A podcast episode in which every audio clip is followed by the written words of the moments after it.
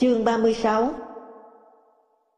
Đại sứ quán Cộng hòa Liên bang Đức chuyển tới Dương Thu Hương một thư mời hợp một hội nghị quốc tế về dân tộc học tại Đức. Nhưng Hương nói rất tiếc. Năm 1994, ở Pháp về, tới sân bay nội bài, Hương đã bị công an lục soát hành lý và tước mất hộ chiếu. Đại sứ quán nói sẽ lo hộ. Không những thế, đại sứ còn thân đưa xe đến đón Hương, đi nghe dàn nhạc giao hưởng Đức sang biểu diễn ở Hilton Opera. Ít lâu sau, đại sứ quán báo Hương đến cơ quan cấp hộ chiếu làm thủ tục.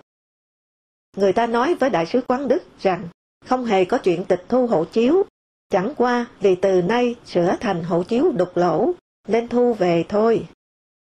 Vậy xin mời bà Hương cứ việc tới liên hệ. Hương bảo tôi, bọn này trí trá mà ngu. Ai lạ gì chúng là tổ sư tước hộ chiếu, mà lại làm ra vẻ em trắng ngần. Hương đến cục xuất nhập cảnh. Người ta đưa bản khai. Dặn khai xong đến công an phường lấy dấu và chữ ký xác nhận. Năm sáu anh công an phường kiếm cớ lần lượt ra nhòm người có bản khai lạ lùng như thế này. Tên tuổi Dương Thu Hương đã bị bỏ tù vì chống chủ nghĩa xã hội. Lý do ra tù do sức ép quốc tế và sự sụp đổ của thành trì xã hội chủ nghĩa. Hai tuần sau, tới hạn lấy hộ chiếu trước khi tới cục xuất nhập cảnh. Hương hẹn tôi đến khách sạn Metropole. Vào đấy cá không theo được, các cậu ít xin.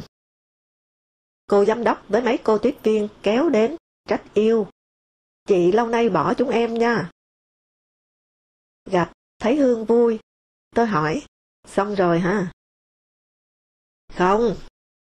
Tôi ngẩn ra, thì Hương phì cười. Anh này, không mới hay chứ. Thế này, nghe em kể đây. Theo hẹn Hương đến lấy hộ chiếu. Một người nhận là đại diện nhà nước, nói, khi khai, có lẽ bà nghĩ chưa kỹ. Vậy hôm nay đề nghị bà nghĩ lại. Nghĩ lại sao? Chẳng lẽ bà khai bị tù vì chống này chống nọ, rồi đến lý do ra tù thì lại nói không có gì sao? Mở ngoặt, làm như Hương không trả lời mục này, đóng ngoặt. Vậy xin bà nghĩ lại. À, lý do vào ra tù. Tôi nghĩ đến đã 10 năm nay. Sao còn phải nghĩ lại? Tôi biết khai chỗ này có khó thật. Chẳng hạn, lý do trả lại bà tự do, thì chúng tôi cũng không giải thích được. Chỉ là đinh viết của bộ máy, thì ông hiểu làm sao được lý do thả tôi. Chế độ các ông dựa vào bất minh, trí trá mà. Thôi vậy, đã thế, thì cho tôi lấy lại bản khai. Tôi không xin nữa. Hai lão cục xuất nhập khẩu lập tức hốt hoảng. Nếu thế bà phải cho chúng tôi làm biên bản. Biên bản nói, nhà nước đã vui lòng cấp hộ chiếu cho bà Dương Thu Hương, nhưng bà thiếu thiện chí, đã từ chối vì hận thù chủ nghĩa xã hội. Hương cầm xem, đoạn nói, nhà nước viết rồi, đến tôi viết. Viết, tôi không hận thù chủ nghĩa xã hội như trong biên bản người đại diện nhà nước viết, bởi lẽ nó chỉ là một khuynh hướng ấu trĩ của tư tưởng nhân loại. Nhưng tôi chống nó tới cùng, bởi lẽ nó đem hợp thức hóa chế độ độc tài toàn trị lên đầu nhân dân. Ở Metropole ra, Hương đến bưu điện, fax cho ngài đại sứ. Như nhiều lần, tôi đã nói với ngài rằng, những người cầm quyền ở nước tôi là những người nói dối chuyên nghiệp, những chuyên gia lật mặt. Cho nên tôi đã làm các thủ tục, nhưng họ vẫn không cấp cho tôi. Một lần nữa, xin cảm ơn ngài đã quan tâm đến tôi. Cuối tháng 6, Đại sứ quán Mỹ gửi Hương giấy mời dự kỷ niệm quốc khánh Mỹ mồng 4 tháng 7. Hương bảo tôi không muốn đi vì ngại chỗ đông người. Nhất là gặp anh em nhà văn, em thường khó bình tĩnh. Có lão sang Mỹ thì khen, nhưng về lại chửi. Lâu nay em không dự quốc khánh Pháp là vì thế.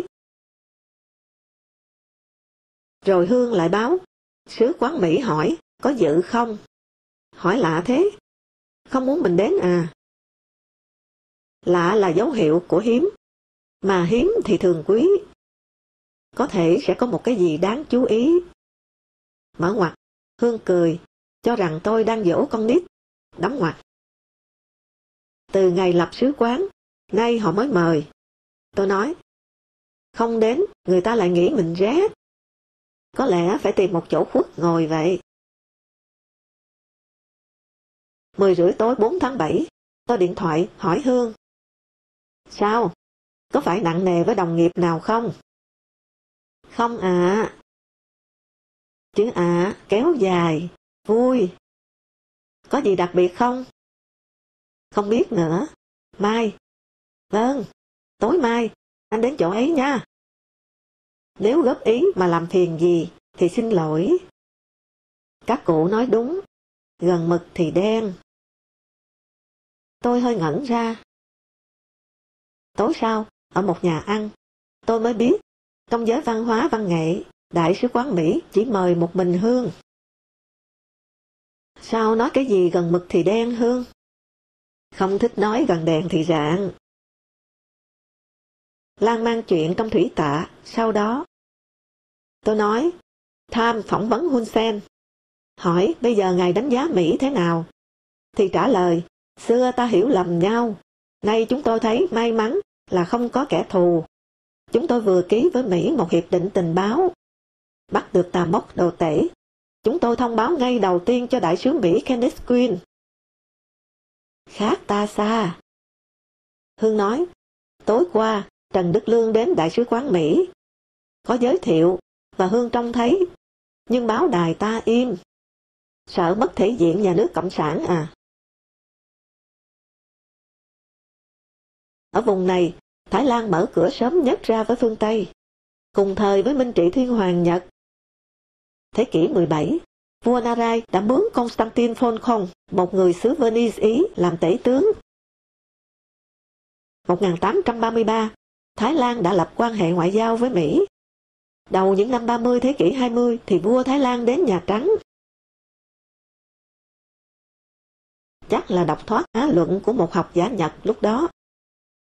Quyển sách hay đến nỗi vua Nhật cho in 2 triệu quyển. Còn truyền nguyện ta, hầu quốc, nên vẫn ngưỡng thiên, không dám thoát khỏi châu Á để lấy ánh sáng phương Tây. Đến nay, đổi mới để lấy ánh sáng đồng tiền của chúng nó thôi. Có cái này hay.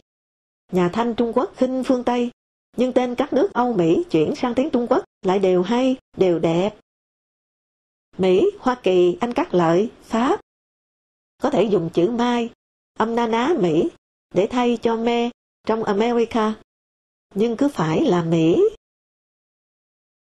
Rồi cờ sao thì thành cờ Hoa, Hoa Kỳ. Chắc tại kẻ dịch là trí thức Trung Quốc vốn trọng trí tuệ khoa học phương Tây, khác vua chúa. À, Bruno cởi truồng lên giàn hỏa. Khi cha cố rửa tội thì quay đi, nói chân lý là vô hạn. Người đầu tiên nói ra bản chất vô hạn của chân lý. Khác chủ nghĩa Marx. Với anh này thì chân lý có hạn. Bởi anh ta là cái nút, đóng kín chân lý lại mất rồi. Không gì vượt được anh ta nữa. Einstein nói, chẳng có nhà bác học nào suy nghĩ bằng công thức. Theo ông, cái đẹp đẽ nhất mà con người được thể nghiệm là cõi bí ẩn.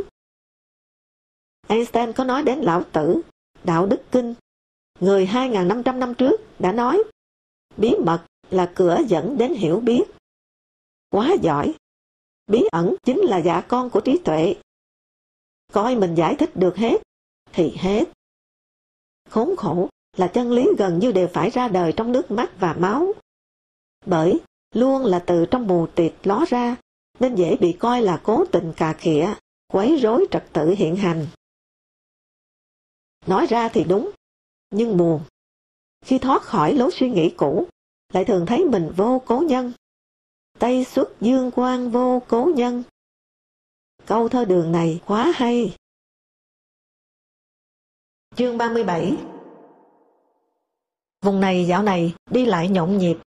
Linh Thanh đến Việt Nam, thì ngay sau đó Giang Trạch Dân đến Lào, đến Campuchia.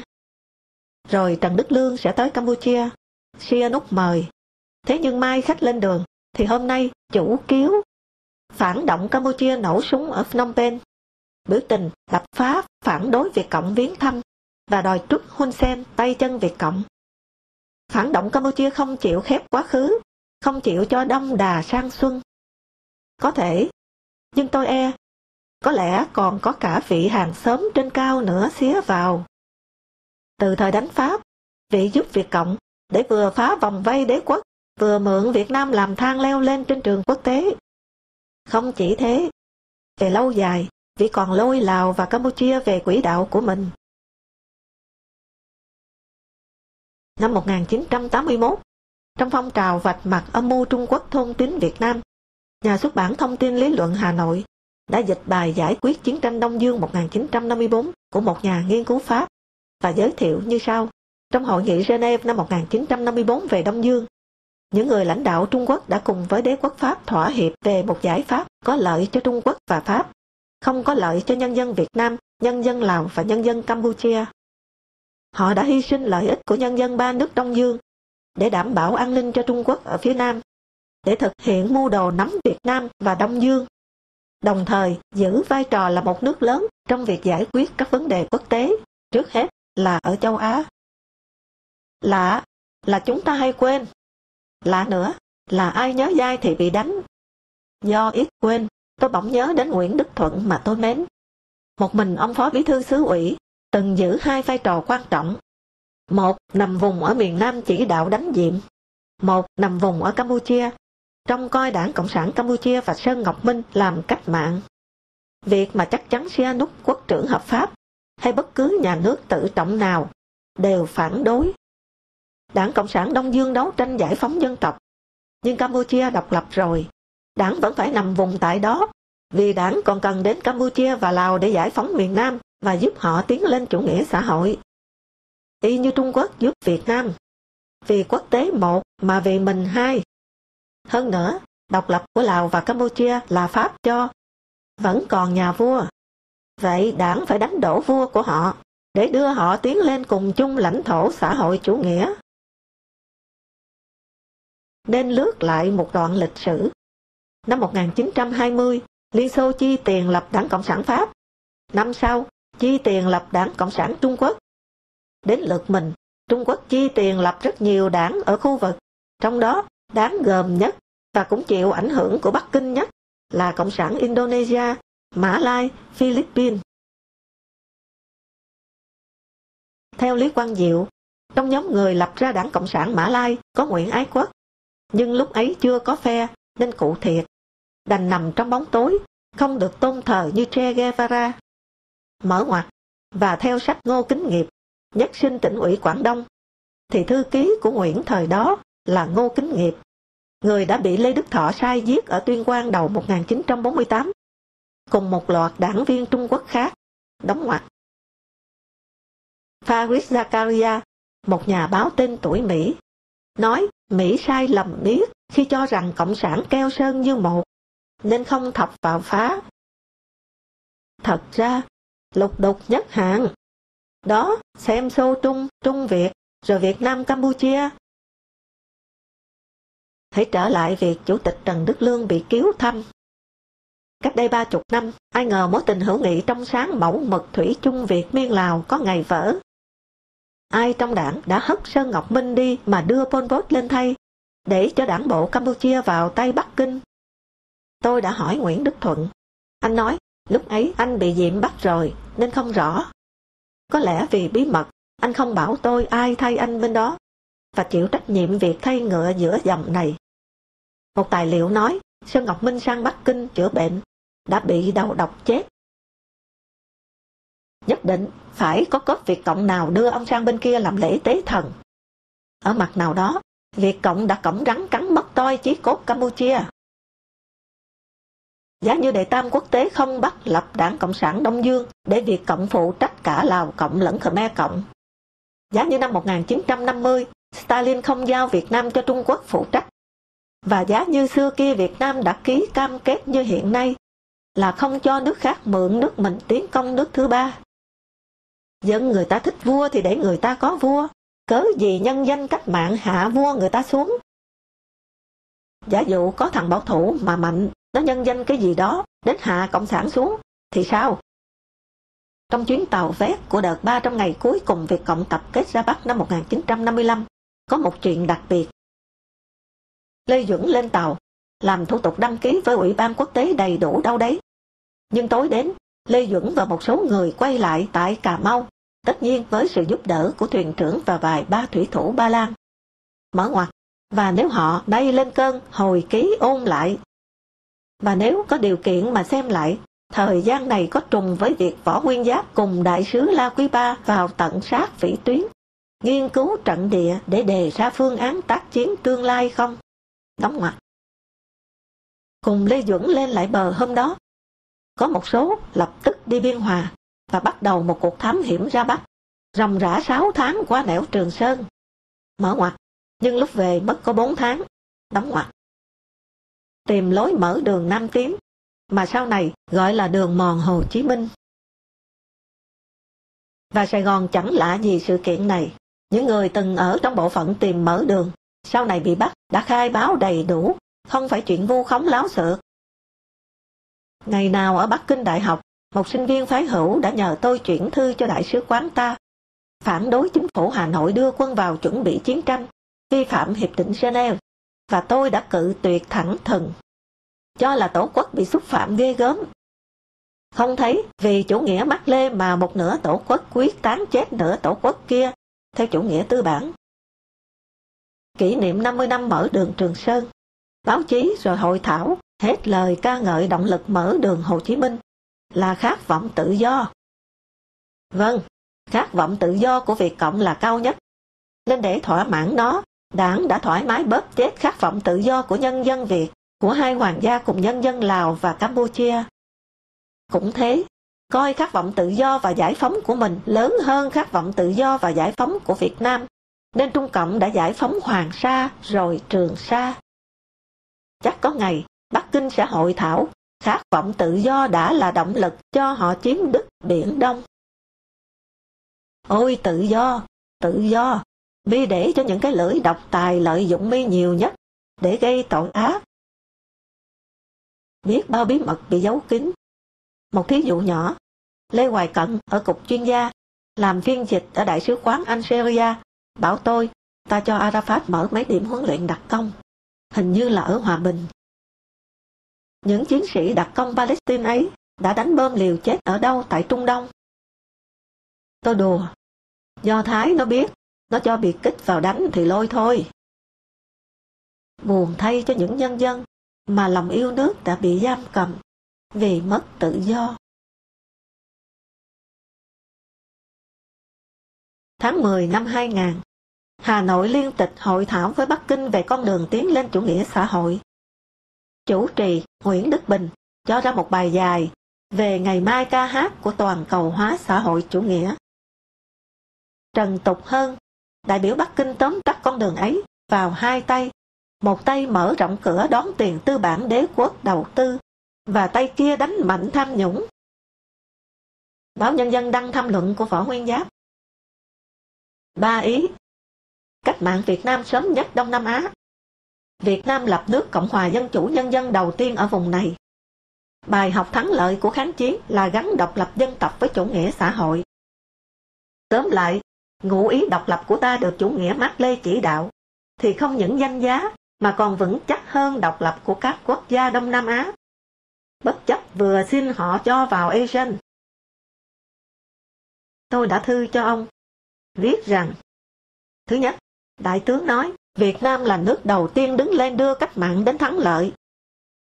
Xin nhớ cho là Indonesia nổi dậy trước ta ngày 15 tháng 8 1945. Còn Philippines đã từng giành độc lập từ cuối thế kỷ 19. Vả chăng, đâu có nhờ cái đầu tiên này mà dân ta giàu mạnh đầu tiên ở vùng này. Cũng xin nhớ, nước độc lập mà dân không tự do thì cũng chẳng nghĩa lý gì. Thứ hai, Đại tướng viết, ngày 2 tháng 9 1945, một nước Việt Nam độc lập đã ra đời nước Cộng hòa Dân chủ Nhân dân đầu tiên ở Đông Nam Á. Xin thưa, đại tướng thêm hai chữ nhân dân vào sau Cộng hòa Dân chủ là sai. Quốc hiệu đầu tiên của ta là Việt Nam Dân chủ Cộng hòa. Người như đại tướng thì không nên nhầm quốc hiệu. Thứ ba, đại tướng cho rằng thắng lợi là do có đường lối chính trị quân sự đúng đắn và sáng tạo của Đảng Cộng sản Việt Nam, gắn độc lập với chủ nghĩa xã hội. Xin thưa, không phải như thế. Từ năm 1945 đến năm 1951, đảng đã tuyên bố giải tán. Hơn nữa, Hồ Chí Minh đã phải tự phê bình là coi nhẹ cải cách ruộng đất trên tờ Pour une paix durable, pour une démocratie nouvelle. Vì một nền hòa bình vững chắc, vì một chế độ dân chủ mới của phe Cộng sản. 1954, đến khi đại tướng ra lệnh đào hào vây Điện Biên Phủ, mới cải cách ruộng đất. Tức là chưa làm xong cách mạng dân chủ, thì lấy chủ nghĩa xã hội ở đâu ra mà gắn. Cuối thư, tôi nhắc đến việc Văn Tiến Dũng hồi ký Đại Thắng mùa xuân đã bỏ tên Võ Nguyên Giáp. May mà đại tướng sau này ra được hồi ký trong tổng hành dinh, người dân mới biết phần nào sự thật. Tôi kết bức thư. Tôi nghĩ càng yêu nước, càng phải tôn trọng sự thật. Thư tôi gửi đại tướng cũng biệt vô âm tín. Tôi chợt thấy rõ hơn phạm vi ứng dụng khẩu lệnh ba không việc cộng cớp của Diên An. Không biết, không nói, không nghe. Tao làm kệ tao, mày nói kệ mày. Mấy ngày sau, Đài truyền hình Việt Nam lại có bài ca ngợi Việt Nam là nhà nước công nông sớm nhất Đông Nam Á. Tôi lại thư. Tôi rất xấu hổ, phải là công dân, làm hết mọi nghĩa vụ ở một nước, mà nhà nước của nó chỉ biết đọc có công nông mà thôi. Hai hôm sau, Tiến, lúc này đã phó phòng chính trị Sở Công an Hà Nội, đến. Cười cười. Ngọc truyền hình nó bảo, anh vừa có thư chửi chúng nó. Mắt nhanh nhỉ? Mở ngoặt, bụng ngạc nhiên thật, đóng ngoặt. Không, tình cờ bia bọt nó gặp nó nói. Này, hỏi thật, khoe là công nông, mà lại ngóng đô la Mỹ thì có thối không? Anh ơi, chúng nó biết quái gì? Chấp làm gì? Nhưng chủ chúng quái. Ngày mấy bận, tivi véo von rót vào tâm trí dân chăm ngôn mới. Nghìn triệu dân đứng bên đảng Cộng sản Việt Nam, khối kết đoàn công nông bền vững. Thế thì nên cho bọn phi công nông bị gạt ra rìa, được học cụ lạc lâm quân, làm lại vỡ thuyền nhân con rồng cháu lạc, ra khỏi biển quê. Khi Tiến đi rồi, tôi thấy tổ tiên tôi, Lạc Long Quân và bà Âu Cơ, té ra quan niệm rất thoáng về tổ quốc. Chỗ nào nuôi được nhau thì đó là tổ quốc. Rồi lại thấy mình ú ớ. Tổ tiên nào? Theo sách Trung Quốc, Lạc Long Quân là con Lộc Tục. Lộc Tục là cháu sáu đời của viêm đế, tức thần nông, mà bản quán ở Hồ Động Đình, Hồ Nam, quê của Mao. Nhưng nghĩ đến đấy, lại thấy cái cảm giác huyền bí và huyết thống phập phồng trong lòng đứa trẻ là tôi. Lúc nó ngửa cổ lên tìm ông thần nông trên vòm trời đêm, mà người lớn chỉ cho. Kìa, công lưng ngồi bó gối đấy. Trông thấy mũ tròn cao có tai giống như mũ vua bếp không? À, lưng rõ là tròn chưa? Cũng ngồi nghỉ đấy. Lên bốn lên năm, tôi còn bị dọa. Có nín đi, không thì tàu ô kia kìa. Sao lại ô? Ô là đen. À, quân cờ đen. Phụng mạng hoàng đế Mãn Thanh sang bảo vệ hầu quốc Việt. Đánh Pháp là chính nghĩa, nhưng chắc có cướp bóc hãm hiếp dữ, thì dân Việt mới gọi là giặc tàu ô. Ngày bé vẫn lẫn vẩn trong tôi câu ca phản phất một chút gì buồn tuổi, đừng chờ mong. Ai ơi chớ vội làm giàu, thằng Tây nó Tết, thằng Tàu nó sang. Tây với Tàu thay nhau ở xứ này ư. Đến trường, thằng bé là tôi, học. Thục phán An Dương Vương, vị vua đầu tiên ở Việt Nam nhưng mang máu Hán. Rồi lại học, tổ tiên chúng ta là người Gô Loa. Khác ở chỗ, Hán làm vua nước ta là ta tự nguyện, còn tổ tiên Gô Loa là kẻ xâm lược hoàng vào cổ. Chương 38 Hội nghị Trung ương lần thứ 11 họp trước Tết Tân Tỵ chừng nửa tháng. Tin đồn lan rất nhanh. Lê Khả Phiêu về vườn. Không lâu, lại đồn ầm là vẫn giữ Lê Khả Phiêu. Trong số người nói thế với tôi, có Lê Tiến, Phó Phòng Chính trị Sở Công an Hà Nội. Bộ Chính trị đề nghị giữ lại, anh ạ.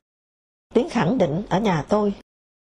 Bật ra một câu khá hay của Trần Đức Lương ở Đại hội Đảng Bộ Nghệ An, rồi không bao giờ nhắc lại nữa. Phải thấy cái nhục về cảnh đất nước lạc hậu, nhân dân đói nghèo. Xưa Việt Minh luôn xoáy vào cái nhục mất nước để kêu gọi cách mạng. Nay không thể xoáy vào nhục lạc hậu đói nghèo. Để kêu gọi đánh đổ ai đây? Nhân dịp các đại hội, lễ lạc, báo chí thường đề cao đảng, rồi tinh hoa dân tộc. Sắp đại hội 8 1996, một y sư lên truyền hình nói, người Việt thường, tổ gốc của người Việt, đã sáng tạo ra chăm cứu. Một giáo sư y học tên tuổi bèn bảo tôi, nói phép không biết ngượng, sáng tạo gì mà thuật ngữ toàn chữ tàu. Để xem, từ kim, di, ấn, huyệt, đến cứu, châm, có phải là toàn tiếng tàu không? Thế này chắc là việc thường hồi ấy, phải sang đè cả đống tàu ra, hoa chân múa tay thị phạm, cho nó nắm được nội dung khoa học châm cứu của mình, rồi nhờ nó chuyển dịch sang ngôn ngữ nó, để ta lưu lại hậu thế. Sau đó, một tờ báo lại viết, người Việt là tác giả của kinh dịch. Vị giáo sư bác sĩ trên kia lại lắc đầu bảo tôi, thế này rồi mai kia chúng ta sẽ nói chúng ta đẻ ra Internet. Rồi tờ Nhân dân cuối tuần đăng một bài nói, Phục Hy, cụ tổ nhân lên giống Trung Quốc, chính là người làng Cần Kiệm, huyện Thạch Thất, tỉnh Hà Tây, ngay dưới chân núi chùa Tây Phương, nơi cơm thuần có một thức ăn là hẹ, nơi cụ Hồ rút khỏi Hà Tây về chùa Thầy, mở ngoặt tập lại xe đạp, đóng ngoặt, rồi đến ở đó trước khi vượt Trung Hà lên Phú Thọ, nơi tôi đã đến đây sống mấy tháng, khai cung. Đúng là linh địa miếu địa. Tôi bảo vị giáo sư trên kia, thì ông thở dài. Ông ơi, mất biển đất đảo cho nó, thì ức nên ngồi tranh tổ tranh tông với nó. Bánh chưng là sáng tạo của ta, mà hoàn toàn chữ tàu, đúng chứ? Tôi hỏi ông. Tôi gật. Ông có nhớ, ngày mới xong chiến tranh, các ông ấy nói sao không? Nói Mỹ sẽ bồi thường cho một khoản đô la mà quy thành vàng, rồi đem đúc ra thì phải to bằng năm cái nhà hát lớn. Hội phụ nữ đã lên kế hoạch cho mỗi cán bộ nhân viên một sổ tiết kiệm 500 đồng, ăn cả đời nhòe. Rồi lại còn thế giới tư bản đang thèm rõ giải ra với ta. Vâng, tất tần tật dầu lửa thế giới chúng nó so với trữ lượng dầu lửa của ta thế nào? Ta bằng con voi, thì thế giới bằng cái tem 80 xu dán lên mông voi. Rồi thằng Nhật thèm khói nhà máy xi măng Hải Phòng lắm, lại vang ta bán cho. Nhưng ta đâu dạy, khói chiến lược cơ mà. Lại cả bãi cát trắng gì đó ở khu năm Nhật tơ tưởng đếp ngủ nổi. Các ấy là các chiến lược. Anh em bảo, mèo vùng ấy cũng chiến lược. Mèo chiến lược mới được đào cát chiến lược lên mà giấu cứt chứ. Mở ngoặt, ấy, đã đứa nào xin nhập cướp mèo chiến lược chưa? Tôi đùa theo. Đóng ngoặt. Vâng, xin lỗi, nói phét lắm. Theo y học, khỏe phét lát tự đề cao là vĩ đại cuồng, một chứng bệnh tâm thần. Có dạo, anh Lê Dũng nói, lương tôi hơn lương cơ bản có mấy chục bạc. Nghĩa là nếu sức sản xuất ta lớn như Liên Xô, thì ta cộng sản lâu qua đi rồi. Vì quan hệ sản xuất ta ưu việt hơn Liên Xô. Chỗ này nó kém ta vì nó bị xét lại. Nhưng hãy trở lại đại hội đảng. Đang chờ, thì bỗng các thư động trời tới tấp quăng ra. Nguyễn Đức Tâm vạch tội đổ mười Lê Đức Anh vi phạm nguyên tắc vận động phế Lê Khả Phiêu. Vạch Lê Đức Anh khai mang lý lịch. Mấy lão tướng như Hoàng Minh Thảo, Phùng Thế Tài, Đồng Văn Cống cũng tham gia tố giác. Nêu tên cả ba cô bầu nhí của Tổng Bí Thư. Hai cô là gián điệp, mà một là gián điệp của Đức. Phiêu còn hay rớt. Nghe đồn bị dồn đến đường cùng, Phiêu đã vung lên một tờ giấy, nói, ai gửi tiền ở ngân hàng nào, bao nhiêu đô, tôi biết hết. Ít nhất 200 trương chủ, người nhiều nhất 2 tỷ đô. tin đồn, tóm lại, nhiều vô kể. Có lẽ Đại hội 8 để lộ ra nhiều chuyện giật gân nhất, cho thấy chất lượng nhân sự chấp đỉnh đây không ra thế nào, và nội bộ chấp đỉnh đá nhau ghê quá. Vẫn lại còn bí mật sao? Tại sao hai cố vấn từng đôn phiêu lên, thì nay lại quyết kéo xuống? Và nếu phiêu tổng bí thư miết cho đến 2006, thì liệu có việc vào WTO không? Tờ Le Nouvel Observateur của Pháp viết, Ban chấp hành Trung ương đã không nghe đề nghị của Bộ Chính trị giữ Lê Khả Phiêu lãnh đạo một thời gian nữa. Obtenir une recondition. Báo này gọi Phiêu là người siêu bảo thủ và có xu hướng độc tài. Nhưng sao Bộ Chính trị lại khác ý hai cụ cố và Ban chấp hành Trung ương sao lại theo hai cụ?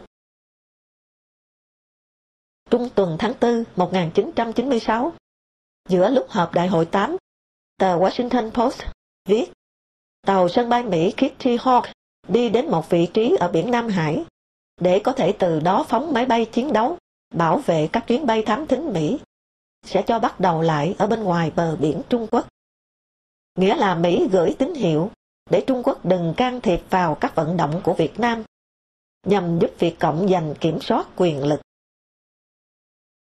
Một báo Mỹ cho rằng Bắc Kinh ngăn cản tự do hóa của Miến Điện và Việt Nam, hai phên dậu bảo vệ cho chế độ độc đảng độc trị của Trung Quốc đứng vững. Việc hạ phiêu diễn ra trên đầu dân, ồ ồ cạc cạc.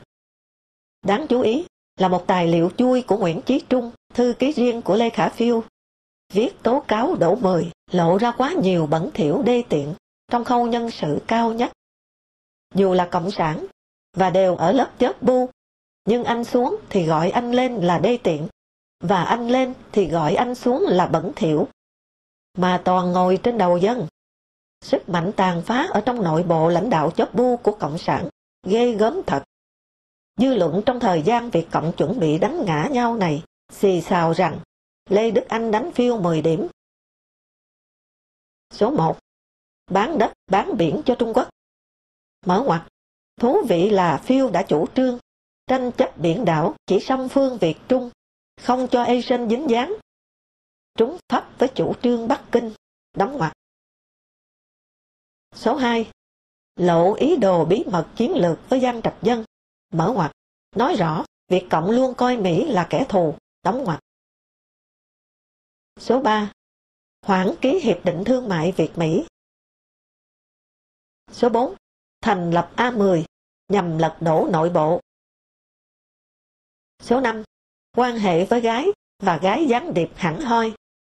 Mở ngoặt, Đỗ Mười đưa cả ảnh phiêu ngồi với Thị Dung Thị Hà và một nữ gián điệp của nước ngoài nữa, vân vân.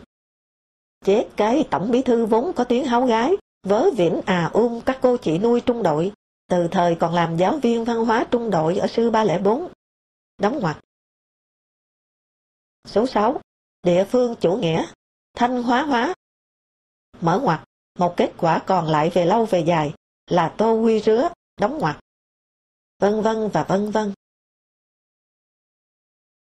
Trước đại hội, tiếng an ninh đến, hỏi anh có định viết gì cho Trung ương không? Cũng có thể, tôi đáp. Anh viết gì? Cũng chưa rõ. Đúng thế, cuối cùng, phải gửi Bộ Chính trị qua ông Nguyễn Phú Trọng, người trong coi lý luận của đảng, và nghe đồn cố vấn đổ nhắm cho làm tổng bí thư.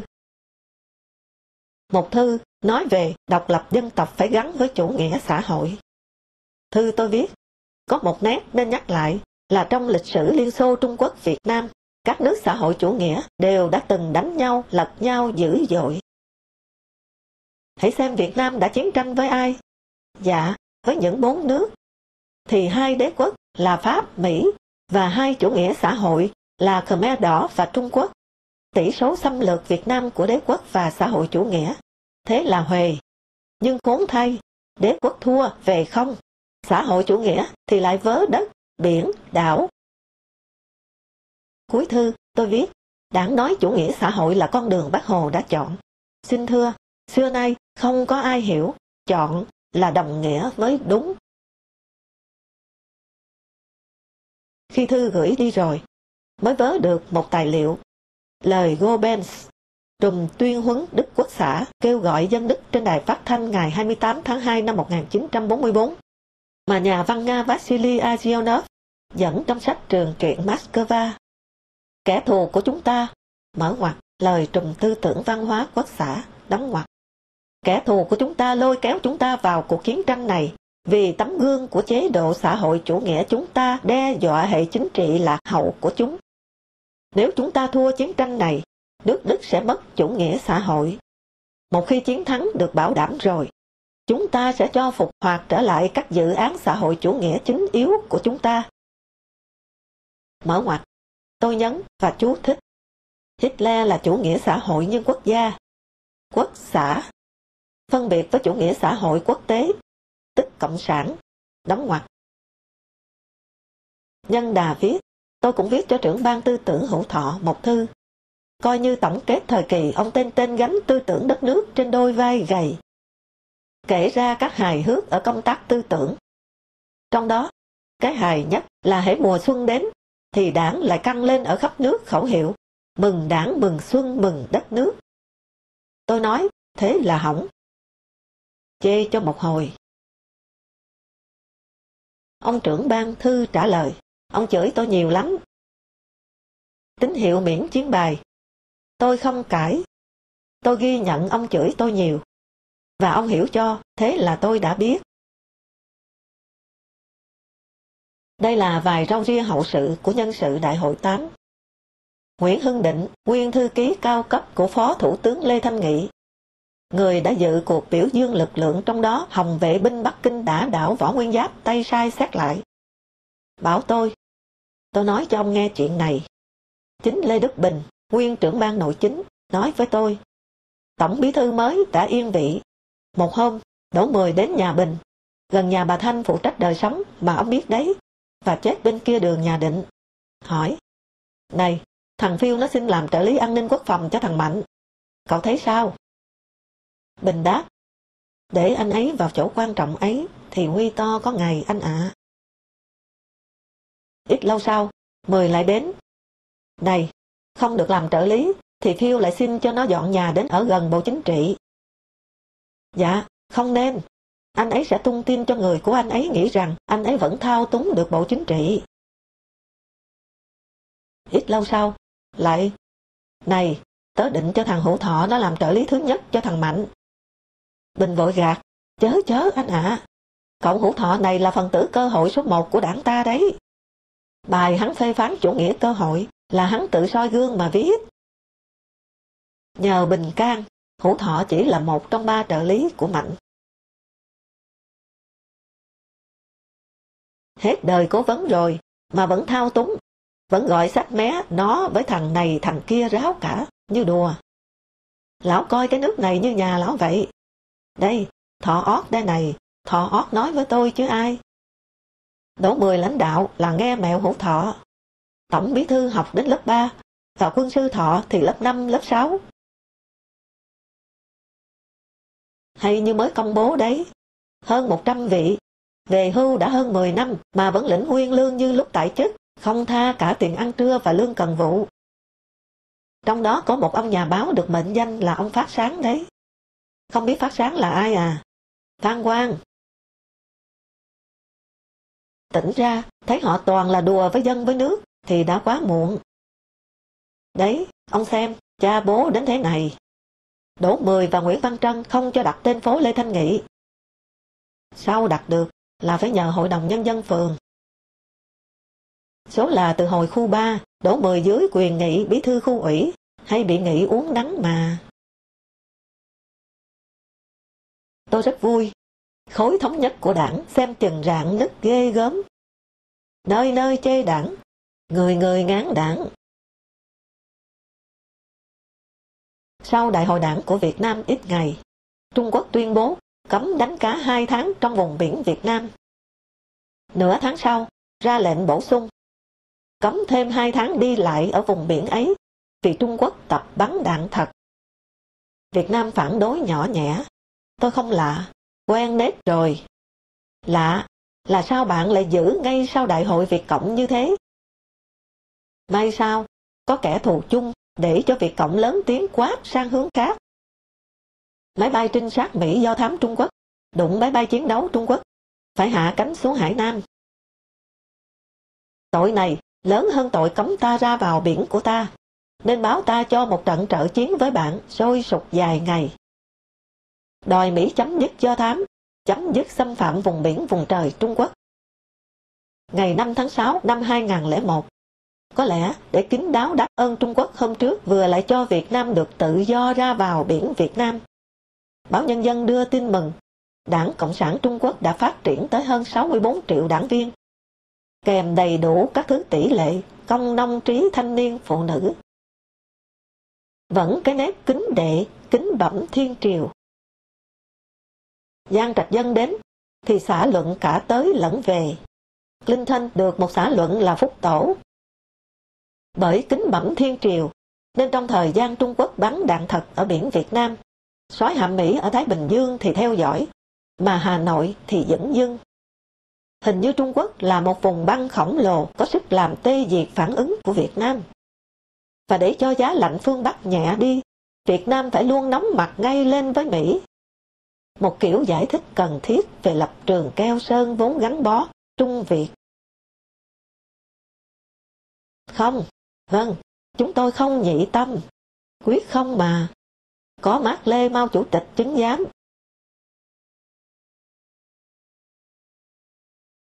Trữ lượng dầu khí Biển Đông chiếm 35% trữ lượng dầu toàn thế giới. Ai sẽ nắm vùng này?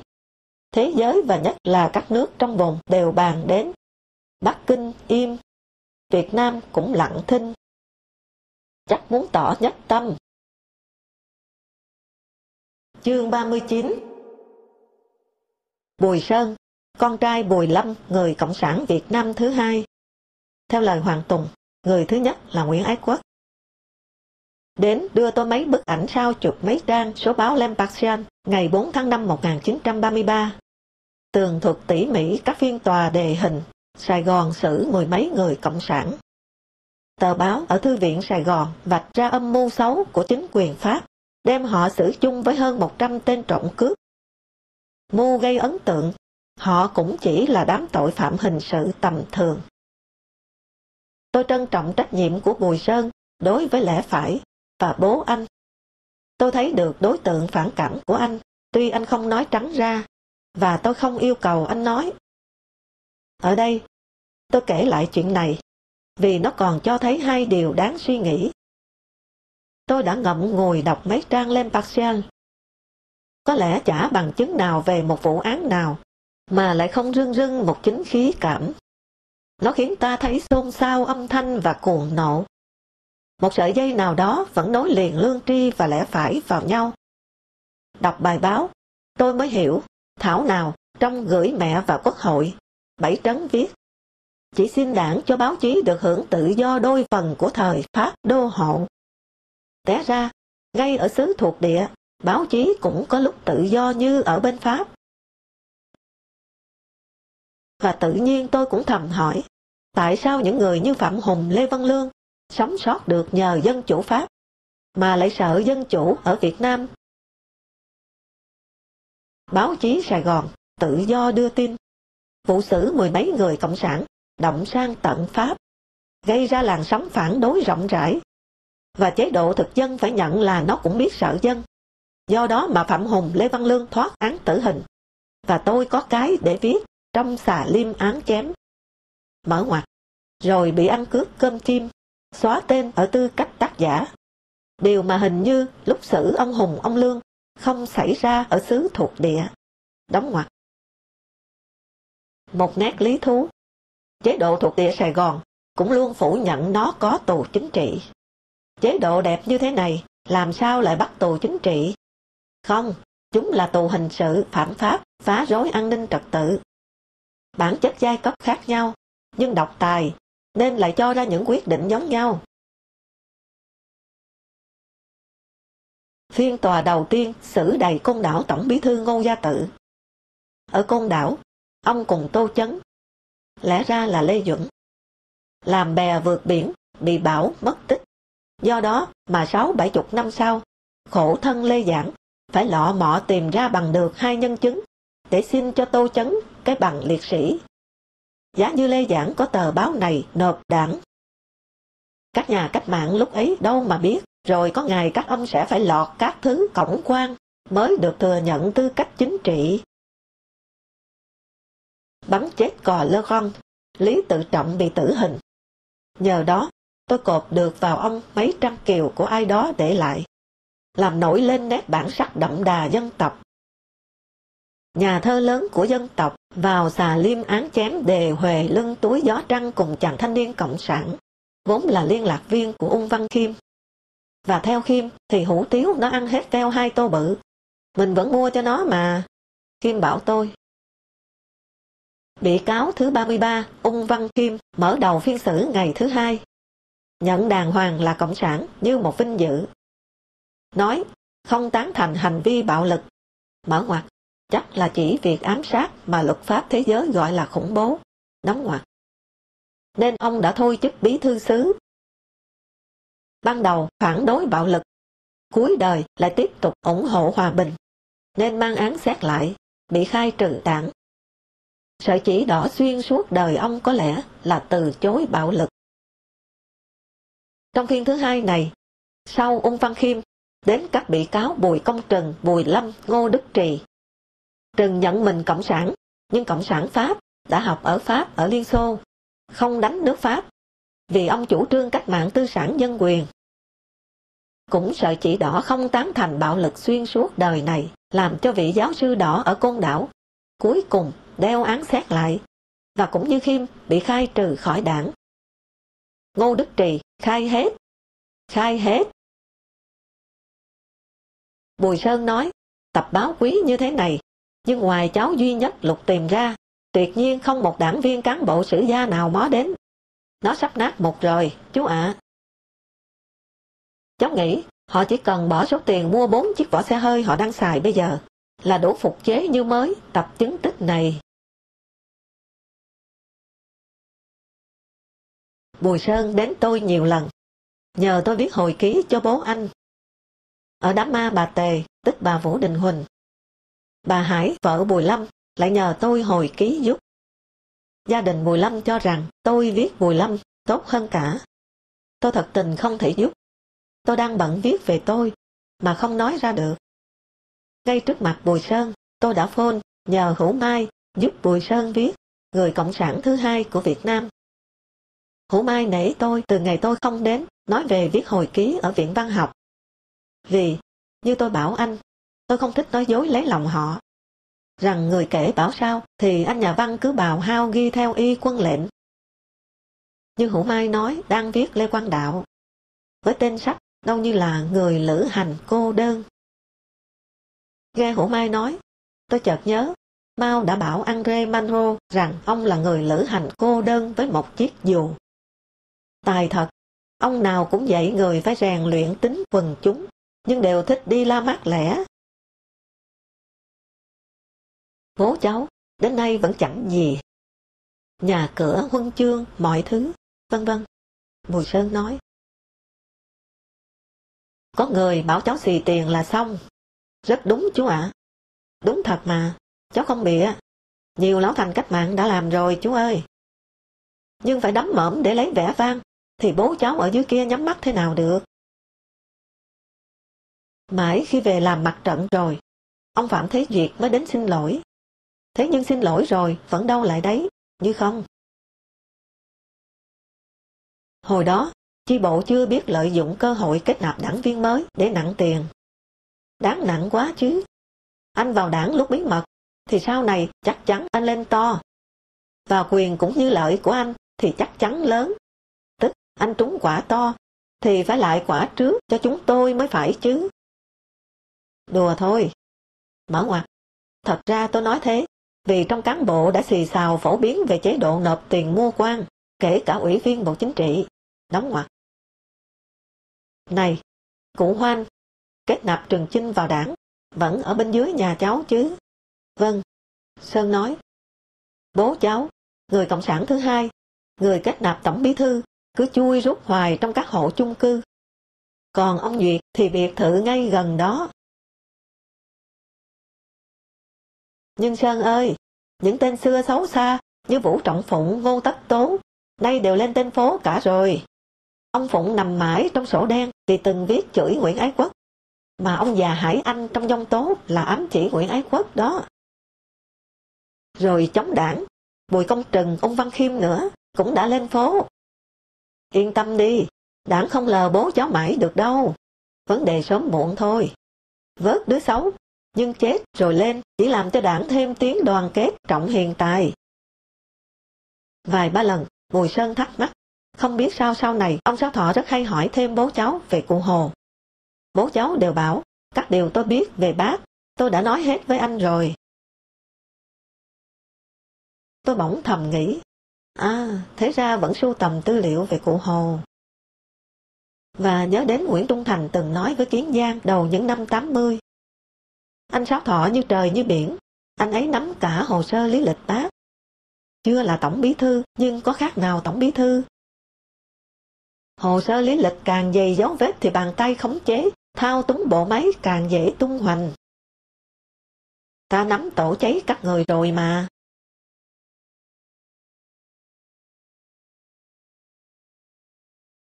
Bùi Sơn hay buồn rầu nói tới tình bạn của bố anh với Bùi Công Trừng. Hai gia đình thân thiết lắm, con cái coi nhau như anh chị em ruột. Hai nhà gần như ngày ngày gặp nhau. Mở ngoặt, tôi đùa, chẳng thế tay đánh số tù hai người liền nhau, ra tòa cũng lần lượt kẻ trước người sau. Đóng ngoặt. Thế rồi cuối đời, hai ông lại ốm nằm việc xô cùng nhà A1, nhưng không tìm nhau. Mỗi khi ở phòng bệnh bố cháu đi ra, cháu đều thấy bác Trừng đắp sau khe cửa nhờm. Sau mới hiểu là bác ấy muốn xem bệnh tình bố cháu qua vẻ mặt cháu.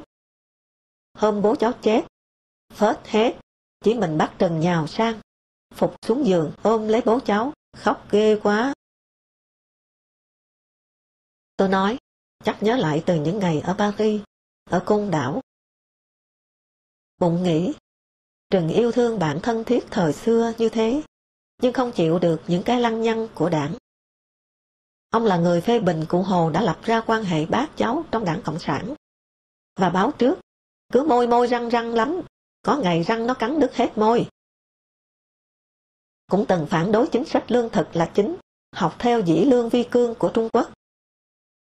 Theo ông, căn cứ thổ nhưỡng trồng cây công nghiệp mà xuất khẩu, được lời nhiều gấp bội lúa rồi đem lãi ấy mà mua lương thực. Cái lấy lương thực làm cương lĩnh đã đẻ ra phong trào không để người chết chiếm mất đất của người sống ở Trung Quốc. Là sao? Là dọn sạch các bãi tha ma đi để lấy đất làm nông nghiệp. Là như ở ta, phá đàn nam giao để lấy đất trồng sắn. Có thể hiểu là không để cho vết tích phong kiến chiếm mất đất nuôi dân. Giống Kỳ Vân và một số anh em xét lại, Trừng không tán thành hợp tác hóa nông nghiệp. Bùi công trừng lén mò sang khóc trộm Bùi Lâm được vì ban tổ chức trung ương chưa hay. Bùi công trừng chết, ban tổ chức trung ương có lệnh chỉ được làm tang ở trong phạm vi gia đình, cấm ngoại thủy không ai được dự. Đã có lúc tôi định bảo Bùi Sơn. Thế ra ông Nguyễn Văn Thiệu cũng đã nói lên được một sự thật cộng sản. Chớ nghe cộng sản nói, hãy xem cộng sản làm nhưng không nói vì không muốn khoét sâu nỗi buồn của Bùi Sơn. Và cũng vì công này thì ai cũng thuộc lòng hết cả rồi, chỉ có họa là giống ăn cơm chúa múa tối ngày. Nhân việc Bùi Sơn nhờ, tôi đã có mấy kết luận nhỏ. Đó là Số 1. Báo chí thuộc địa được tự do bên Cộng sản. Số 2. Các đồng chí chí cốt luôn có khả năng biến thành phản bội thù địch của nhau số 3 và các lãnh đạo lớp đàn em khi các vị bùi công trần bùi lâm bí mật hoạt động thì giái mới bằng đầu đũa. Nhưng nay quyền to đến thế và lợi lớn đến mức choáng mất tầm nhìn nên đã quên đi tất cả. Ôi chao, đấu tranh cho công bằng bình đẳng, xóa bỏ giai cấp, giải phóng loài người. Nhưng chủ nghĩa chúng ta kiên định lập trường, không cho tội phạm bùi công trần ôm khóc bùi lâm. Ba nhận xét trên kia khiến tôi đưa việc Bùi Sơn nhờ tôi viết hồi ký cho bố thành một chương ở đây. Tạm coi như chương nói đến chuyện đảng đền đáp yêu thương các bậc lão thành cách mạng ra sao. Xin cộng nó với cái đoạn về toilet của Lê Giảng mà tôi nói đến ở một chương khác. Chương 40 Tôi đã từ chối viết hồi ký Lê Thanh Nghị, Nguyễn Duy Trinh. Sau khi xin phép sát hạch trí nhớ Lê Thanh Nghị, tôi đã xin lỗi là không viết giúp ông được. Mở ngoặt, ông ngồi đó, Nguyễn Hưng Định thư ký của ông, thay ông nói, và nếu ông gật tán thành, thì tôi sẽ ghi lại. Ông không nhớ, và nói không hấp dẫn, đóng ngoặt. Nhưng cũng trong dịp này, Nguyễn Hưng Định cho tôi biết, ngoài việc xin viện trợ, Phó Thủ tướng nghị có một bảo bối rất lợi hại là rượu rễ cao, thứ làm cho đàn ông rắn rỏi. Mấy vị thủ tướng ngoài, nhất là vị Hungaria, vô cùng chuộng nó. Có rễ câu là các vị ký viện trợ nhanh lắm. Tôi đã đùa, bảo định, thảo nào Mỹ cứ nhà vùng cao quăng bơm dữ. Và khéo, mỗi viên đạn ta cũng có sức mạnh của rễ câu ngâm rượu. Định than rằng, nhiều thành viên trong đoàn chính phủ sang các nước thường thuẫn đồ dùng trong nhà khách chính phủ sang trọng của họ. Thuốc đánh răng, khăn mặt, bàn chải răng, xà phòng. Ở các chỗ này, hãy thiếu thứ gì thì người ta lại lấy bổ sung. Có những cha mà vali đích toàn những thứ như thế. Tôi chắc, định nói, nhân viên nhà khách họ thừa biết chúng ta lấy, chứ chả lẽ ăn à. Nhưng ai lại đè đoàn chính phủ chống Mỹ ra khám vali Có một người lúc ấy tôi ưng viết, xét từ phía nguyên vật liệu. Người ấy từ 1966 đã đặt cọc với tôi. Ôm vai tôi đi vòng quanh sân nhà người ấy. Mỗi vòng cứ đến gần cổng sắt, tôi lại ngừng ngượng. Thấy anh lính gác quần áo mới toanh liếc vào. Ông nói, cậu viết giỏi lắm. Không ở tù, mà viết y như thằng tù mà lại còn phải là thằng lõi đời tù cơ. Cậu viết hay hơn mấy thằng chúng nó. Mở ngoặt, xin miễn kể tên, đóng ngoặc. Tớ sẽ nhờ cậu viết thời kỳ tớ chuẩn bị tổng khởi nghĩa. Hay lắm. Tôi đinh ninh, chuyện người ấy phải hay. Con người ấy đầy cá tính, nhất là quyền biến sắc sảo. Cái nhìn khá độc đáo. Tôi đã chờ ngày ông gọi, Chờ hơn cả việc ông đã đặt cọc với tôi. Sang Paris đàm phán, tớ sẽ đưa cậu theo làm báo cho đoàn. Người ấy là Lê Đức Thọ. Cần nói ngay, lúc ấy Lê Giảng chưa cho tôi biết, xót thọ lệnh giết mười mấy đảng viên người Hoa, trong đó có bố vợ tôi. Tới đổi mới, anh mới vén dần lên màn bí mật. Lúc ngỏ ý kém tôi viết cho ông, Thọ cũng chưa dựng vụ án xét lại. Sau này, tôi rễ thối Chân đi Paris của tôi được Hồng Hà thay. Còn cái tay viết hồi ký thì Sáu Thọ nhờ đại tá nhà báo quân đội Phạm Phú Bằng. Sớm nữa, Bằng đã được đại tướng Văn Tiến Dũng nhờ viết lại Đại thắng mùa xuân. Cái hồi ký Hồng Hà viết từ 1976 và gây xôn xao trong cán bộ vì đã phăng tên Võ Nguyên Giáp đi. Một đại tá đến với hơn chục quả hồng xiêm cây nhà lá vườn của đại tướng mời bằng tới nhà đại tướng. Bằng nhận lời, nhưng xin được hỏi lại từ đầu, và ghi âm ra làm mười băng những gì đại tướng kể, cùng hỏi đáp của hai bên, rồi gửi tới nhiều nơi để nghe và góp ý, coi như một cuộc xây dựng tập thể cho quyển sách. Suốt Hỏi, tôi đặt kế hoạch chiến dịch thì cũng cần lấy ý kiến của tập thể đấy hả? Còn vì sao muốn biết lại? Không ai biết. Định truy hồi cho giác chút công bọn nào chăng? Bằng cũng làm phật ý một đại tướng khác, đại tướng bộ trưởng công an Mai Chí Thọ. Bằng đề nghị một cách viết, hết một phần đại tướng công an kể, lại xen một phần ý kiến của bằng, kiểu lợi bình. Và hồi ký sẽ đề cả tên Mai Chí Thọ lẫn Phạm Phú Bằng như đồng tác giả. Suốt là cái chắc đề tên hai tác giả, mà lại có bình thánh tháng nữa, có mà điên. Các vị không biết, anh bạn tôi rất trọng đường lối quần chúng, trọng thật lòng. Cái hay là từ quần chúng mà ra. Cuối cùng, Lê Đức Thọ gọi bằng đến, đưa một quyển sổ tay, nói, cậu xem, rồi căn cứ đó viết cho tới cái hồi ký. Thưa anh, bằng nói, trước khi làm việc, tôi có một đề nghị. Xin anh cho tôi được nói một số điều cán bộ nhân dân bây giờ thường nói, mà chắc anh và anh Lê Dũng chưa nghe. Thôi về đi, thò đỏ mặt, sẵn giọng.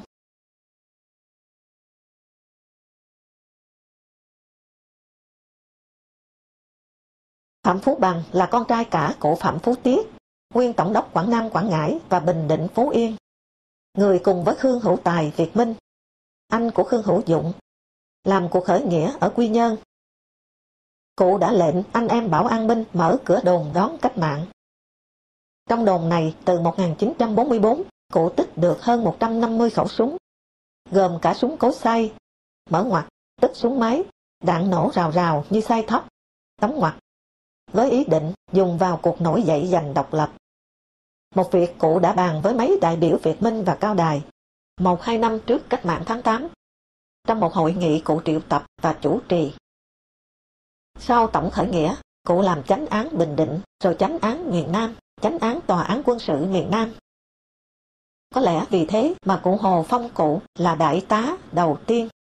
Về sau, theo đà củng cố được chính quyền, hơi nhân sĩ hạ dần cụ ra Hà Nội, làm công việc soạn lại các sách Hán Nôm và dạy Hán Nôm, sống nghèo túng ở một gian phòng tập thể tại Mai Dịch.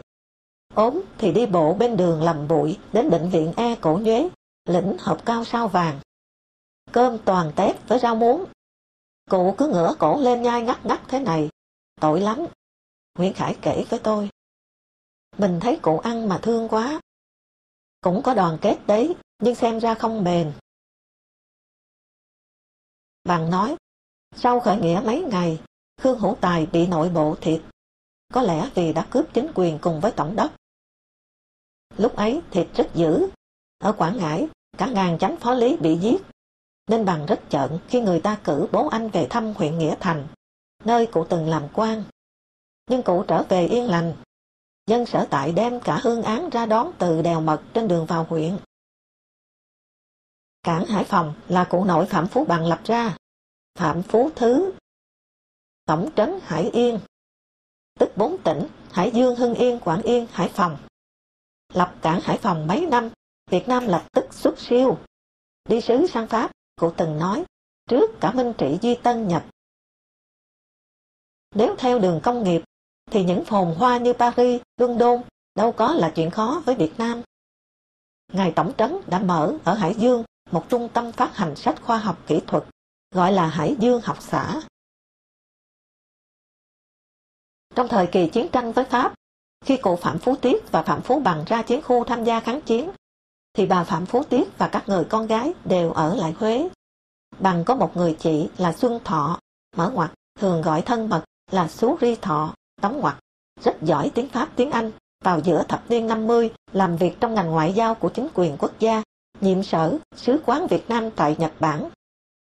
Cuối thập niên 1950, chị Xuân Thọ thôi làm việc, về nước, lập gia đình với kỹ sư Ngô Trọng Anh. Hiện nay, cư ngụ tại thành phố San Francisco, California, Hoa Kỳ. Xét về mặt chính trị, gia đình bằng có đi thụt lùi. Cụ Phạm Phú Thứ có khuynh hướng canh tân đất nước theo nền văn minh Tây Phương trong khi người cháu nội là Phạm Phú Bằng lại tin theo Cộng sản.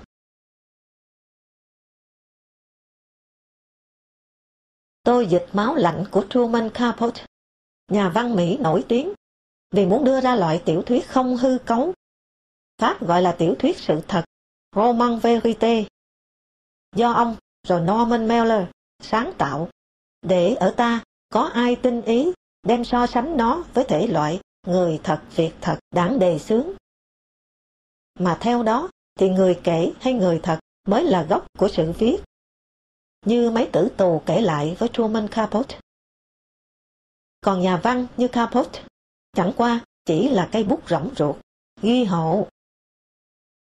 Mở ngoặt, cần bổ sung.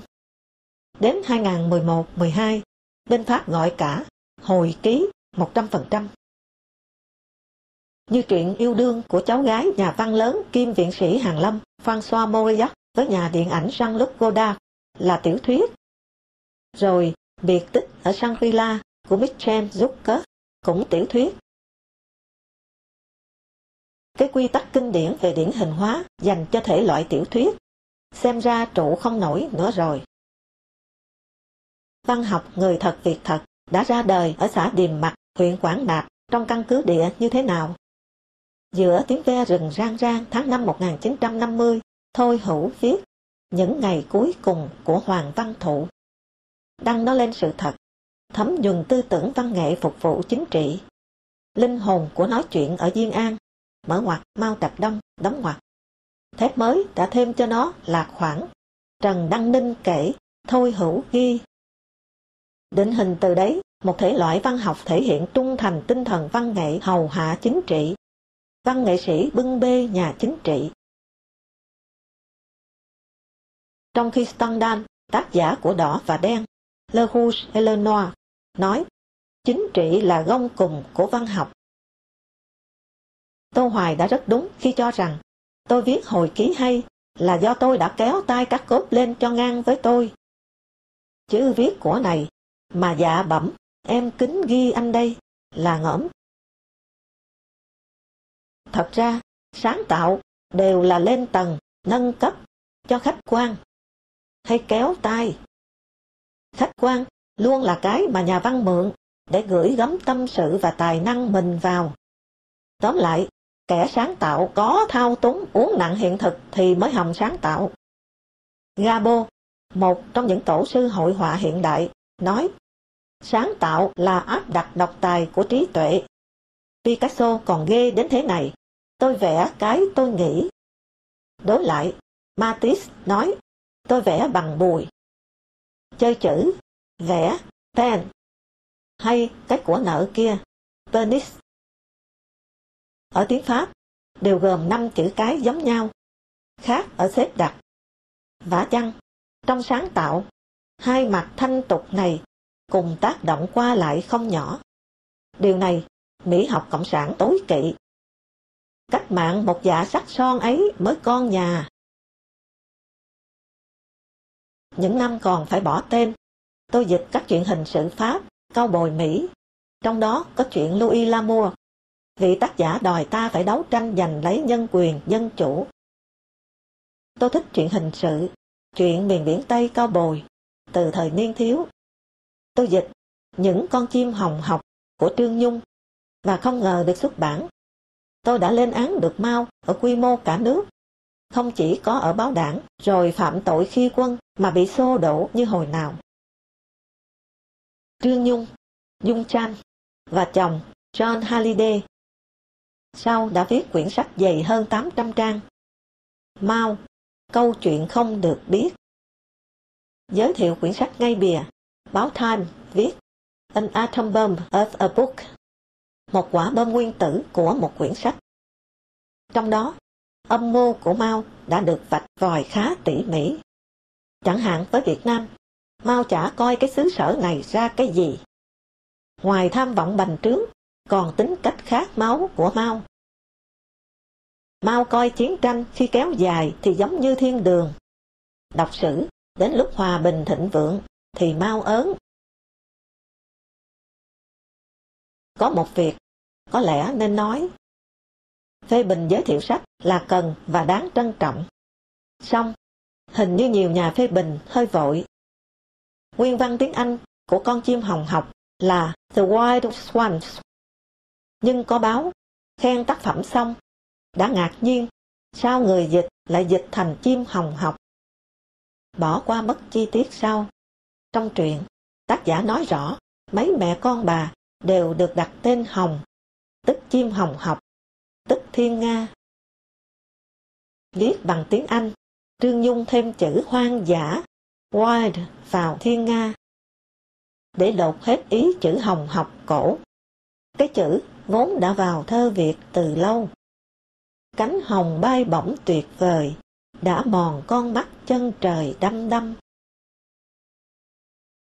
Nó có lẽ còn chuyển sang làm tượng thanh tuyệt vời cho phó từ hồng học, hùng hục, không chừng nữa. Và bản thân tôi lại muốn nhân dịp này tái bản câu Đức Thánh Trần có lẽ đã bị con cháu quên.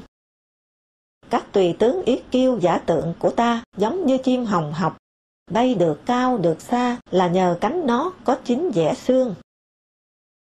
Nếu tôi dịch là hoang dã, thì hóa ra thừa nhận có nhánh thiên nga nhà lành nuôi trong ao hồ, khiến nhớ đến hồ thiên nga của Tchaikovsky. Một nhà phê bình nêu ra ở trong bài, nhà văn Phạm Toàn dịch là thiên nga hoang dã cơ mà.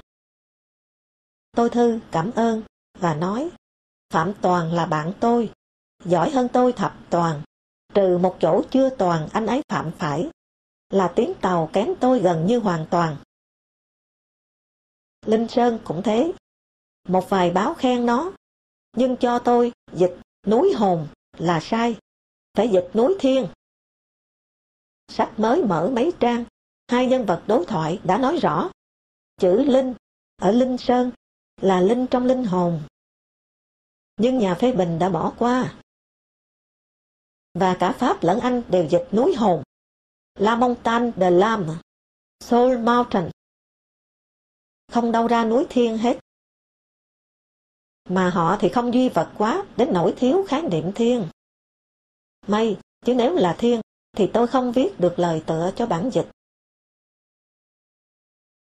Linh Sơn, núi hồn, ở đâu? Có lẽ ở trong ta. Nhưng ta ở về phía nào của núi hồn? Phía cộng hay phía trừ? Dịch thì khó tránh phạm toàn. Tôi xin nói, nhưng người phê bình cũng nên nắm toàn nội dung tác phẩm. Dịch Linh Sơn, tôi đã phát cho tác giả. Tôi với ông là ba cùng, tam đồng, cùng học Bắc Kinh Đại học, cùng hội cầm bút và cùng thuyền gian truân chính trị. Cao Hành Kiện phát lại cảm ơn. Năm 2004, Trung Quốc mở một hội sách ở Pháp Cao Hành Kiện không được mời. Báo chí Pháp bèn rủa thậm tệ chính phủ họ. Tuy tiện, nịnh thị trường Trung Quốc nên bài sách theo ý Bắc Kinh. Xã luận tạp chí Lire của Pháp đổi tên hội sách Le Salon du Livre ra thành Le Salon du Livre. Sách xà lù, khốn nạn, bẩn thỉu. Sang Pháp chuyến sách bẩn thỉu ấy, có mấy nhà văn Trung Quốc nổi tiếng như Mặt Ngôn, tác giả cao Lương đỏ, vú mẩy mông dày. Mặt ngôn là không nói, nhưng Express cho hay, cuối cùng, trong bản tự kiểm thảo, làm theo yêu cầu của đảng, rồi cho đăng báo. Ông nói, và nói lớn. Một, tôi đã vi phạm chủ nghĩa duy vật lịch sử. Hai, tôi đã bị tiêm nhiễm ngọc độc văn hóa phương Tây và bằng lòng cho thu hồi vốn mẩy mong dày. Làm nhà văn ngoan vẫn sướng Tôi cũng dịch ngầm của Horaki Murakami, viết về vụ giáo phái ôm, đánh hơi độc ở Tokyo, chấn động thế giới. Thoạt đầu chưa nhận dịch. Mở xem, thì đúng chỗ Murikami đặt câu hỏi. Chẳng lẽ chúng ta lại chưa từng trao phó con người chúng ta cho một hệ thống hoặc trật tự to lớn hơn nào sao? Và chẳng lẽ cái hệ thống ấy lại chưa từng đòi hỏi chúng ta làm một vài kiểu điên rồ nào ư? Các giấc mơ của bạn có thật sự là giấc mơ của chính bạn không? Phải chăng đó chỉ là cái nhìn của một ai, mà rồi sớm muộn sẽ hóa thành ác mộng? Nhận ra đúng bản mặt mình, từng bị một cái ý rằng nó sai khiến đi theo nó thả khí độc. Tôi dịch. 2008 với tên bản quyên.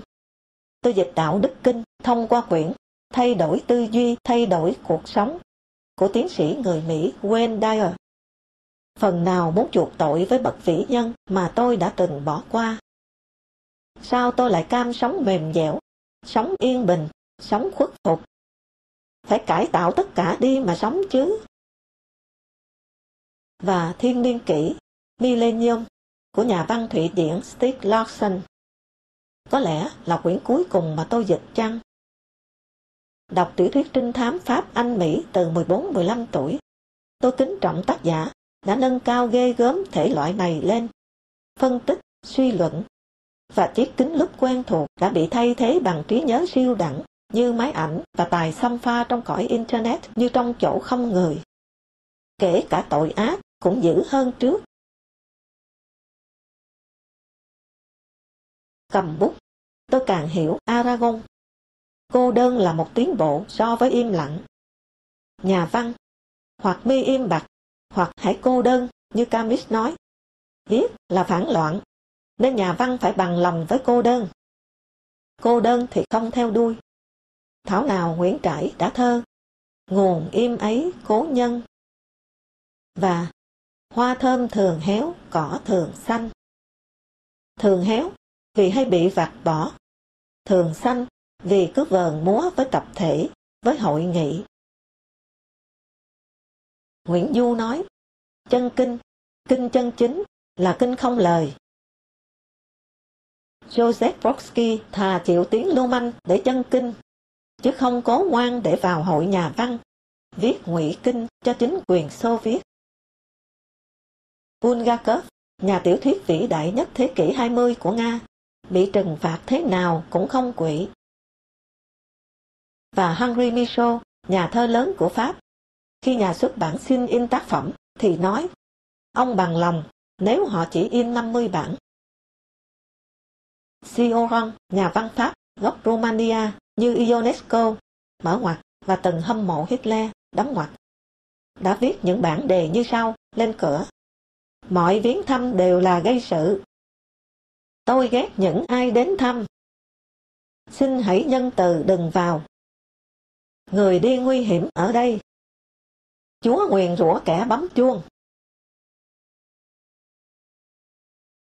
Từ những năm 1962, tôi không đọc văn học Xô Viết nữa. Ngay cả một ngày của Dionysevich của Solzhenitsyn làm xôn xao dư luận thế giới dạo ấy. Cũng không ghé qua một giây vào triển lãm Liên Xô mở to lớn ở Vân Hồ hồi đó. Không đụng đến Aimatov. Sách của ông được người Việt thích thú, truyền tay nhau. Tẩy chay văn hóa Liên Xô. Tôi muốn cho người ta thấy tôi chống Mao là theo chính kiến của riêng tôi. Hình ảnh Mao đã sức mẻ nhiều ở tôi từ ngày đang ở Bắc Kinh. Phải nói là do được thể chế hóa chặt chẽ và che đậy tinh vi, mà thói háo danh ngày một nặng, đi kèm thói bốc thơm nhau quá thôi. Trong một tiệc cưới, sắp tàn, Hoàng Cầm đến ngồi cạnh tôi. Có nghe tớ trả lời Thụy Khuê đài EFI phỏng vấn không? Thấy thế nào? Được. Nhưng hồi nhân văn, Z đã làm thơ đâu, mà cậu nhận nó là nhà thơ nhân văn. À, nó bảo khi trả lời phỏng vấn, anh nói là tôi đã làm thơ với các anh từ dạo nhân văn nha. Nha. Họ khai mang lấy lão thành cách mạng, các cậu cũng khai mang lão thành phản động cho nhau. Cậu lấy tên tớ, ký vào điện, gọi DT ra thăm cậu ốm vờ, còn được. Chứ việc này thì dở. Albert Einstein nói đại khái, ta có được giá trị thật khi ta thoát khỏi cái tôi cỏn con của ta. Các vị lão thành cách mạng có thấy, vơ lấy hết về mình cho cái cá nhân mình to lớn ra, là tự tước bỏ đi giá trị thật của mình không?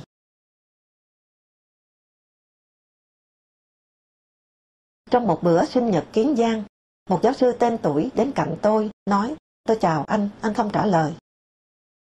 We have not the same fame, the same fate. Số phận và tiếng tâm chúng ta không giống nhau. Tôi nói tiếng Anh cho được nhẹ nhàng. Niels Bohr nói, tôi không cường điệu tôi, tức là bịa đó. Thì tôi diễn đạt tôi sao được. Einstein nói, tưởng tượng quan trọng hơn kiến thức. Nên cụ đã bịa mô hình về thuyết tương đối. Hay Stephen Hawking bịa ra hố đen. Nào là có 30% vật chất đen và 70% năng lượng đen, hay lực phản hấp dẫn. Nguyễn Du thì bịa, ai sẽ vận trăng. Ờ, thế sao chống đảng, anh lại còn viết bất khuất? Tôi viết, vì không muốn lỡ dịp thử sức mình. Cũng là vì đang bị chìm tàu mà thấy vẫn được tín nhiệm. Một thứ hám nhăn. Rồi vì thương tổ côn đảo. Còn chống đảng, thì sự này nó lớn dần lên, chứ không đùng một cái to ngay. Anh liền bảo, tôi viết bịa. Đứng đèn 500W, nhịn khát 18 ngày. Mở ngoặt, ý là bịa mà dốt, đóng ngoặt. Tôi nói, hai chỗ này là theo lệnh ông Sáu Thọ. Nhưng ngoài việc đó ra, tôi cũng đã bịa. Mở ngoặt, giáo sư nhíu mày, đóng ngoặt. Tôi nói, bịa cảm xúc, bịa hình ảnh, bịa chữ, bịa lời, chứ tuyệt đối không bịa chuyện, bịa tình tiết. Người kể bảo bị tra tấn đau lắm thì bịa ra đau thế nào? Và 10 lần đau thì 10 lần bịa đau ra sao? Văn học và khoa học cần bịa. Phan Đình Diệu ngồi cạnh tôi, nói, anh Đỉnh nói đúng đấy. Mở ngoặt, bụng muốn nói, có một điều tôi rất thật mà các anh không khen. Đó là tôi đã bất khuất ở trong đời. Đóng ngoặt. Một người khen bút ký tôi mà tôi không ngờ là Dương Bích Liên. Người họa sĩ mê đọc và sành đọc. Một chiều, chúng tôi là một lèo hai vòng hồ gươm, nói không thôi về cuốn sách cuối cùng của André Manro. Lazar Bỗng Liên khen các cái ký tôi viết, nhưng không thích tôi viết cứ buồn buồn. Hơi gắt giọng, này, viết kỷ niệm thơ ấu đi, tu es les souvenirs d'enfance. Anh muốn động viên tôi, việc gì mà buồn. Nhưng tôi đâu có buồn cho tôi. Tôi muốn cho vào văn học đăng bài tiết một chút xe lòng, một chút ăn đong, lăng tô, thậm chí rơi kiêng. Trên rừng, Liên kể với tôi. Một lần, tớ đang vẽ, thì ông cụ đến đứng xem ở đằng sau. Rồi hỏi, chú yêu chưa? Yêu thì không vẽ mắt như thế này. Buổi chiều, cơ quan tổng vệ sinh, lá gom lại thành nhiều đống. Ông cụ đến một đống, nói, chỗ này của bác, rồi ngồi xổm xuống châm thuốc hút và đốt từng chiếc lá. Tự nhiên, tớ muốn đến hỏi, thế bác đã yêu chưa? Cụ hỏi, sao hỏi thế? Tớ sẽ bảo, yêu thì mắt mới nhìn xa đi như mắt bác lúc này. Ông cụ buồn mà, Vẽ ông cụ buồn nhìn khói mới thích. Biết cụ buồn cái gì, vẽ lại càng hay. Thật ra, tranh của Liên luôn như có một màn sương khói hiu hắt phủ ở trên. Bức hoa lau chẳng hạn. Hành quân lên biên giới, mở đường số 4. Dương Bích Liên, Phủ Cao và tôi đi tới giữa đèo gió, thì bỗng đứng sững. Một dải lụa ngũ sắc chăn bên dưới vực, chợt phút dâng lên rực rỡ sát mặt chúng tôi chim các màu đỏ xanh vàng tím hàng chục nghìn con. Chúng đổ nhào xuống lòng vực, rồi lại tung mình lên ở sườn núi đối diện. Thả xòa ra bức trướng lụa hoa, như bầy cung nữ ướm xiêm áo cho một nữ chúa ẩn mặt. Hay một triển lãm di động luôn biến đổi màu và bố cục. Tôi hỏi chim gì đẹp quá? Liên nói, chim lửa.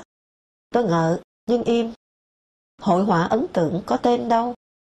Chợt thấy Liên đứng như một bức tượng im lìm đối lại bức rèm hoa pháp phới một góc trời. Bức tượng này đang bị quấn vào tấm mạng màu hết thu vào lại tỏa rộng. Ở Liên vẫn có nét lầm lì bí ẩn. Đồn là anh tự thiêu với tất cả tranh ở trong buồng. Tay nắm ở cửa buồng Liên hình thoi bằng đồng. Mỗi lần nhìn nó, tôi cứ nghĩ đó là con dấu đồng của một vị thần nào gửi dấu ở đây có mang ý nghĩa kỳ lạ mà tôi không sao đọc ra nổi. Có khi tôi run run tay nắm lấy nó. Cầu thang gác lên buồn liên luôn tối. Tôi nghĩ nó muốn làm một tiền sảnh âm u, để cho vài bước nữa thế giới màu bùng nổ. Đến nay, khi viết các trang trước mắt đây, tôi mới thấy thêm một lý do viết bất khuất nên nói ra cho được thật trung thực.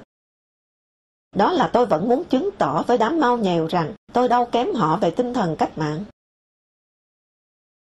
Thật quái gở, bị đánh tơi tả cả đời vì chống chiến tranh, mà trong vô thức vẫn thầm muốn đọ tài với mau Nhiều ở chuẩn bạo lực cách mạng. song cũng cần nói, trong quyển bất khuất, tôi không chửi Mỹ một lời. Điều cực hiếm trong văn chương Cộng sản thời chiến Tôi đã thấy ở Mỹ cái nẻo đi vào sáng sủa hơn cả. Sau này, nhận ra những hồi ký tôi viết cho thiên hạ chỉ là bưng bê hầu hạ chính trị. Chính cái chính trị nó tàn đời tôi, anh tôi, vợ tôi. Tôi vẫn thỉnh thoảng mượn Diderot ra để tự bào chữa. Ông tổ sư Bách Khoa Toàn Thư, tức là trùm về định nghĩa, tức là sáng láng mọi mặt, đúng không? Thế mà đã bị ngôi làng Bô Thăm Kinh của nữ hoàng Nga Catherine Đệ Nhị bịp. Đã yến tiệc linh đình với nữ hoàng và rồi viết tán dương nữ hoàng chính ngay trong khi quân lính của nữ hoàng đang tàn sát giả mang cuộc nổi dậy của nông dân Bugachev. Phải chăng cái viết tự thân nó dễ dụ người như đàn bà con gái với đàn ông hay như ma túy vậy? Phải chăng trí thức dễ mù lòa chính trị? Giữa lúc nạn đói đang làm chết hàng triệu triệu người Trung Quốc, Tổng thống Pháp François Mitterrand bị mau lừa ngay nhãn tiền, đã ca ngợi đời sống dân nước này được nâng cao. Picasso, Sartre cũng từng say cộng sản. Thêm Diderot vào đây để hiểu chỗ bất toàn của danh nhân văn hóa. Huống gì tôi, kẻ soàn. Một hôm, Hoàng Ngọc Hiến đưa tôi quyển Người hiền không có ý của François Julien mời dịch. Hiến dịch xác lập cơ sở cho đạo đức. Tôi từ chối vì không đồng ý Hiến gọi người hiền không có ý thành minh triết là vô ý. Người hiền ở tiếng Trung Quốc là trí nhân, hiền nhân. Kẻ hiểu lẽ trời và lẽ đời. Cái hiểu này tự nó đã không dám minh triết. Do đó, người hiền khôn, không chảnh chọe, để rồi biết phận mình mà ngoan mà lành, không ra khỏi vị trí mình, tức là không vi phạm quy luật tự nhiên và quy luật xã hội.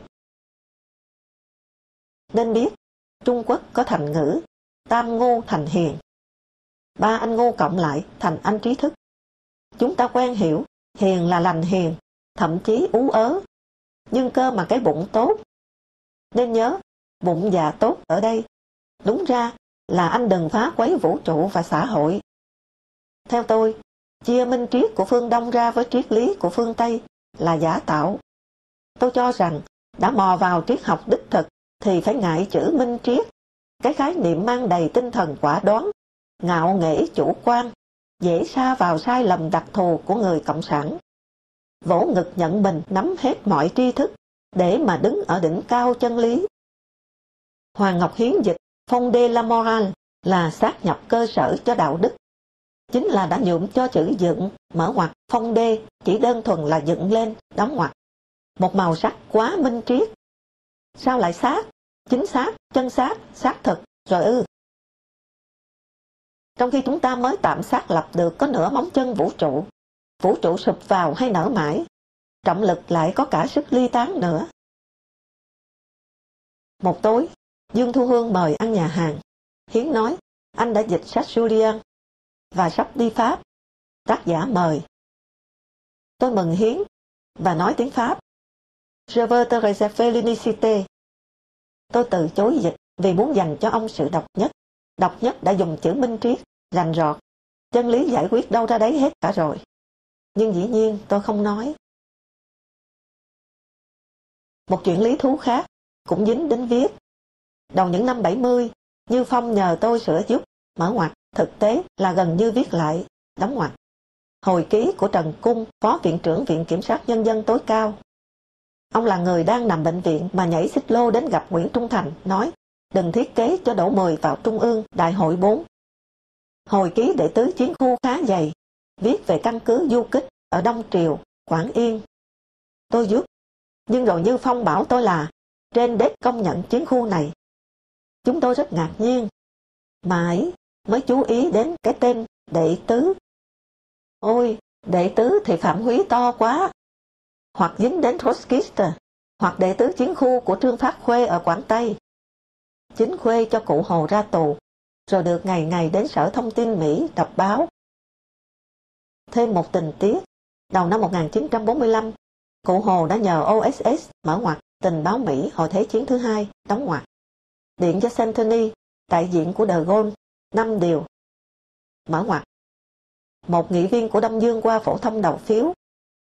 Một toàn quyền Pháp cho tới ngày công nhận độc lập của Đông Dương trong vòng 5 đến 10 năm. Chương trình cùng phát triển kinh tế. tự do theo hiến chương Liên Hiệp Quốc và cấm buôn bán thuốc phiện. Đóng ngoặc. Và đề nghị đàm phán.